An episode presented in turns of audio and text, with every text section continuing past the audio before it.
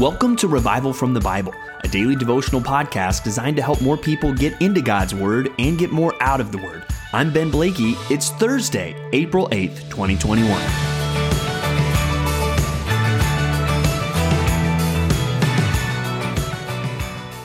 Blessed assurance, Jesus is mine. Oh, what a foretaste of glory divine. Uh, these are the, the opening lyrics of one of my favorite hymns, a hymn, hymn we sing often at Compass Bible Church, Treasure Valley, uh, with that title, Blessed Assurance. And it describes that state of having assurance of your salvation, having assurance of just your relationship with God, having assurance of uh, hope in heaven, and, and all these things. It is a wonderful thing, and it feels like a foretaste of heaven itself. Well, how do we get that blessed assurance? How can we be confident in our salvation? Well, we're going to see a passage today that I think is one of the best passages in all of Scripture that should give us a confidence and an assurance in our relationship with Christ. And that is Romans chapter 5, verses 1 through 11. It starts off saying, Therefore, since we have been justified by faith, we have peace with God through our Lord Jesus Christ. Through him, we also have obtained access by faith into this grace in which we stand, and we rejoice in the hope of the glory of God. That describes that blessed assurance, knowing I've been justified, knowing I have peace with God, uh, standing in grace and rejoicing in the hope of the glory of God. And one thing that we have to realize up front is that assurance is really first and gonna foremost going to come from an understanding of the gospel, right? Do our own works have some role to play in our assurance? Yes, and we'll talk about that a little bit later. But that should never really be the first place that we should look. I mean, because when you die and you stand before the Lord, are you going to say, hey, look at all my works? Or is it going to be, Jesus died on the cross for my sins and rose again, right? That is what our trust is in. And so that is where we should first look for assurance. Now, obviously, if we're saying one thing and then living something totally different, yeah, that's, that's a problem. But that's not really what I want to focus on because that's not what this passage is focusing on. It's really reminding us that we know we have peace with God. And the peace that it's talking about here isn't really the subjective peace that we often think of, like a peaceful feeling or a calm. No, it's talking more about an objective peace, that we are no longer at war with God. We are no longer enemies with God. We are now having peace with Him because we've been justified by faith through what Jesus Christ has done. And then it describes kind of our current status. It says, through him, we have also obtained access by faith into this grace in which we stand.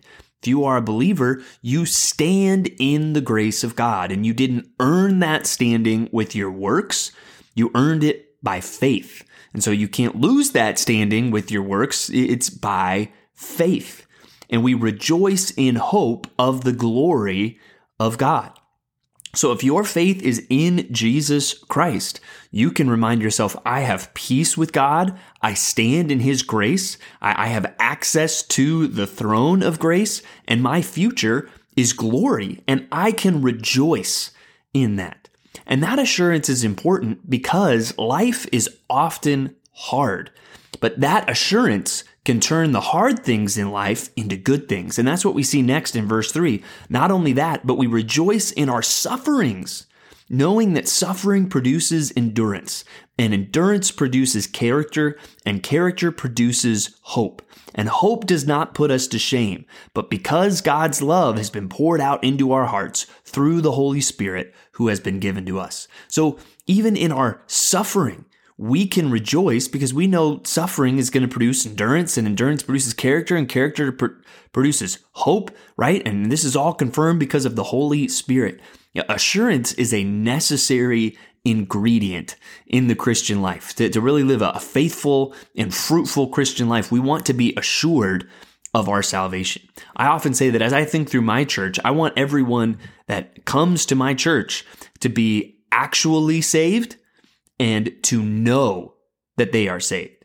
That, that's that's my desire, right? And I do think there's a lot of confusion about the gospel out there, and we we talk about this. Like I said earlier, there's it's easy in our society to say, "Oh, I believe in Jesus," or "I'm a Christian," but lots of people they they say that with their with their mouth, but clearly with their lives they are denying it.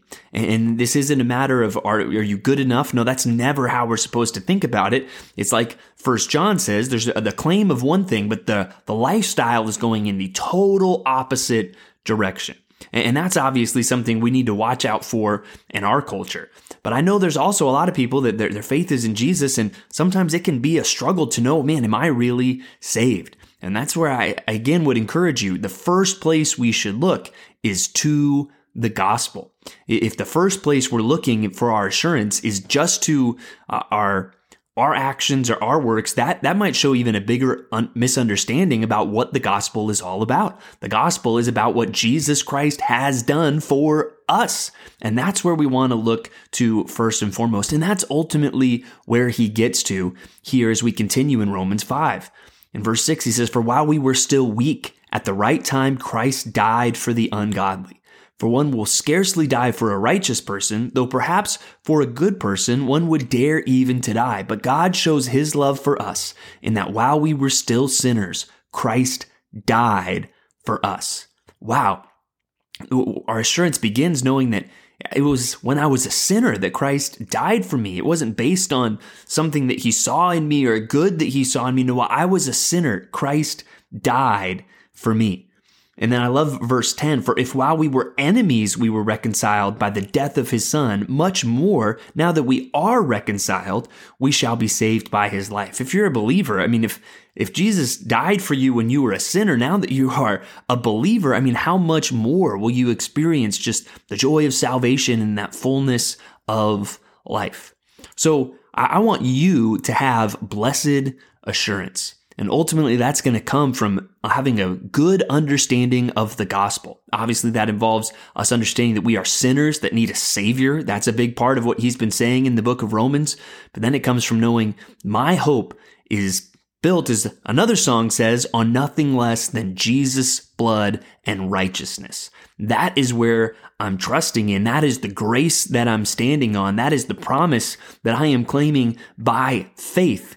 And that should give me confidence because I know who this God is. I know what the gospel is. I know what his promises are. And therefore I can rejoice. And that's where it ends in verse 11. More than that, we also rejoice in God through our Lord Jesus Christ, through whom we have now received reconciliation right? Our assurance must come ultimately from knowing the gospel and knowing what Jesus has done for us, because that is what our hope is in. And so I hope that encourages you today, and I hope you can live today, even if you're experiencing suffering, with that joy that comes from a trust and an assurance, a blessed assurance in God.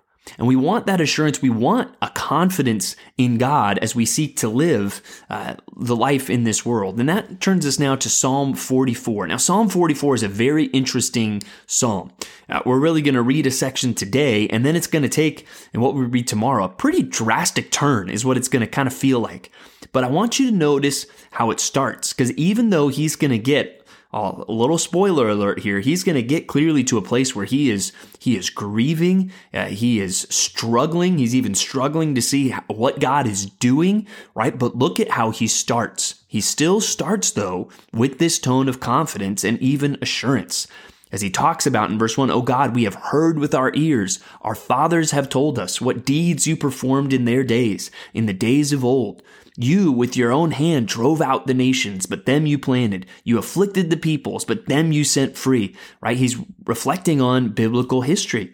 And he gets to a, uh, his confidence in God in verse 6 For not in my bow do I trust, nor can my sword save me, but you have saved us from our foes and have put to shame those who hate us. In God we have boasted continually, and we will give thanks to your name forever.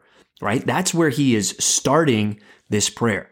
And hopefully that's where, even when we're discouraged, we're starting with the thoughts of those things. And I love how he reflects on the, the God that he has heard about from his fathers. And it's important for us to remember, even as we look at all this biblical history, we are praying to the same God. And that should uh, give us confidence. The same God that parted the Red Sea, that's the God we're talking to. The same God that we read about working in mighty ways in the book of Acts.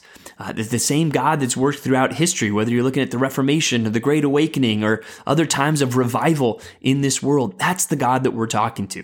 And we should remember that when we're coming to Him. And that'll help us even just with our assurance and our confidence, even when we bring uh, difficult prayers to God.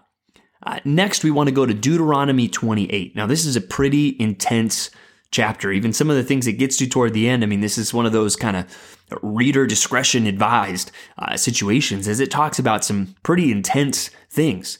But really, the, the chapter falls uh, under two headings, right? It starts with blessings for obedience, and then it goes into curses for disobedience. And that's where some of these curses, we see the intensity of God's displeasure for sin.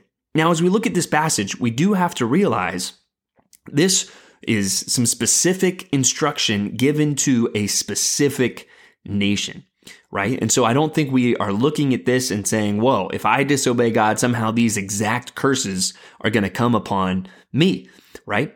But what I do want us to see from this is how God feels about sin, right? And especially you can tell, I think there's some extra uh, judgment that come out in his wrath in these curses, right? Because of who he's talking to, the special nation of Israel and all that he had seen them do, right? I think the standard was a bit higher for them than for other nations that had not known God in the way that Israel had known them. So I do think we should be sobered in how we think about sin and to not view it lightly, right? But this should bring us back to rejoicing in our justification, knowing that our sin can be forgiven through Jesus Christ.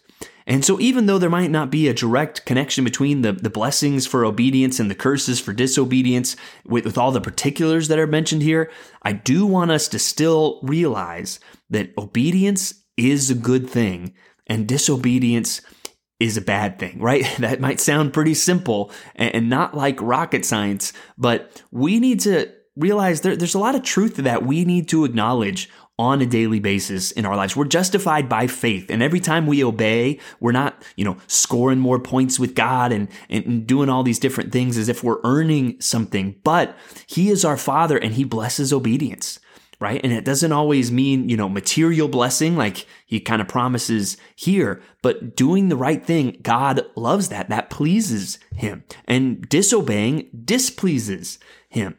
And even as we do connect it to assurance, I mean, disobedience is not going to have a healthy effect on your assurance. It's going to help us when we are walking in step with the Spirit. And on top of that, and really the basis for that walking in step with the Spirit is a trust in the justifying work of Jesus Christ. So let's not throw this chapter out. Let's realize I want to obey and I want the good things that are going to come from knowing that I am walking with God as He has called me to. And I don't want any part of the curses for disobedience.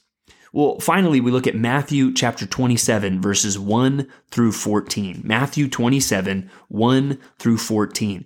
And here we see Jesus delivered to Pilate, and we see the beginning of the trial, but in the middle of that, we see Judas hang himself.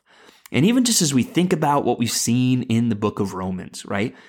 We see, uh, we're going to see two men die in Matthew 27. And the first one here is Judas right? And it seems that Judas was racked with guilt for his sin. It seems that as he betrayed Jesus, he didn't just get away with that and go enjoy the money that he got. No, he was destroyed with guilt and he ends up committing suicide here.